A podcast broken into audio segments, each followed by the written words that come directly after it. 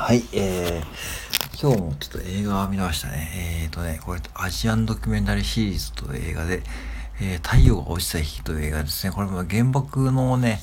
まあ、後遺症を描いた映画であって、まあ、その原爆で生き残った方々ですね。もうそれを、えー、まあ、よく語り継がれる方の、えー、もう、えー、様子が書かれていてですね、もう御年90歳とか皆さん95歳。うんまあですね。で、まあそれ、まあ各地で、まあ原爆のことを伝えたり、まあ自分でこう、えー、原爆のことをね、伝える行事に参加したりという、しながら、実際こう原爆のことをね、振り返る映画なんですけども、やっぱし僕ね、去年か一昨年ね、広島に行った時にね、実際にこう原爆資料記念館を見たし、ね、平和記念資料館見て、あとは実際こう広島の平和記念ドームかな。あれを見たんですけども、あのー、まず驚いたのはね、広島のあの大東海ですよね。岐阜市なんかと全然こう、比較にならないほど自然も通っていてね、あんな大東海になったのに、ね、あのー、あんな現場が落とされたなんて僕は全然ね、想像つかなかったんだけども、ね、あのー、本当行ってよかったし、今年もまあ行けたら行きたいなと思ってますけどね。うん。で、まあ、結局福島のことも描かれていて、まあ、原発といえば放射能ですね。放射能っていうのはやっぱりこうあの、今でこそ落ち着いたように見えますけども結局ねあの体内被爆ということが起きているとやっぱ体内では放射能が蔓延してそれを発症するのがねまあこう10年後とか言われてもちょうどこのタイミングにねまあ、体の調子が悪くなる方もいるかもしれないです。それがまあ原発の要はその時の、えー、被害ですね。えー、そういうことも起きる可能性があるということで言ってるんだけども、そういうことも全く政府が言わないから、結局しょうがないから、まあ、自分たちがそう実際にこう原爆で、えー、経験されたお医者さんとかが語り継がれているっていう、ね、状況でした。うん。ほんでまあ、うん、まあ、確かにね、こういうことは政府も言わないし、当時の安倍晋三首相のね、まあ、映像もありましたけども、その、まあ結局原発推進派ですからね、原発ないと結局こうやって電気を使えないし、日本ではね、もう原発稼働しないとじゃあどうやって電気を干すんだっていうね、時代になってるし、電気自動車も発展してきて、もう当時から電気がないと、インフラもね、立ち行かないし、コンビニもね、こんだけある中でね、こんな高校と24時間ね、商売できるのはもう原発があるからですよね。うん。そう、原発がなかったら多分コンビニも24時間営業できないし、電気自動車も多分走らないしね。ってことを考えれば、原発をなくしてしまうと、もう生活が一気に変化する可能性があるとはいえ、やっぱしこう一方で、こうね、福島のような、ああいうこう原発事故が起きてしまうと、もうその原、要は原子爆弾を落とされたようなね、あれに堂々するという感じで描かれていますので、うん、その辺のバランスは本当難しいし、そこをやっぱし考えていくことはね、僕は本当に必要だと思ってるし、実際に原爆資料館にね、やっぱ行った方がいいですよね。あそこに行くとね、本当にこう、まあ本当にね、あの、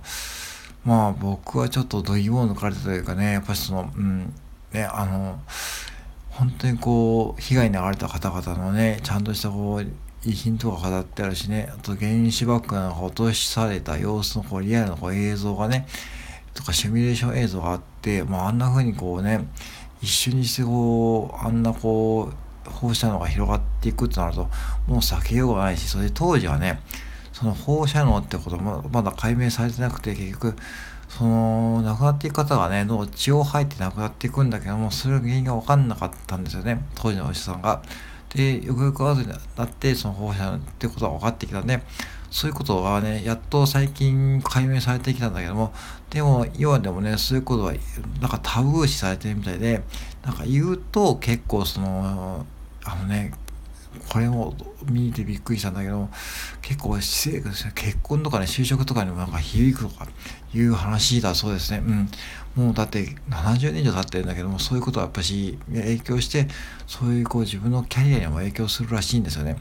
だからそういう意味でいくと、いかにこう、そういうことタブー視されているとはいえ、やっぱりそういうふうに、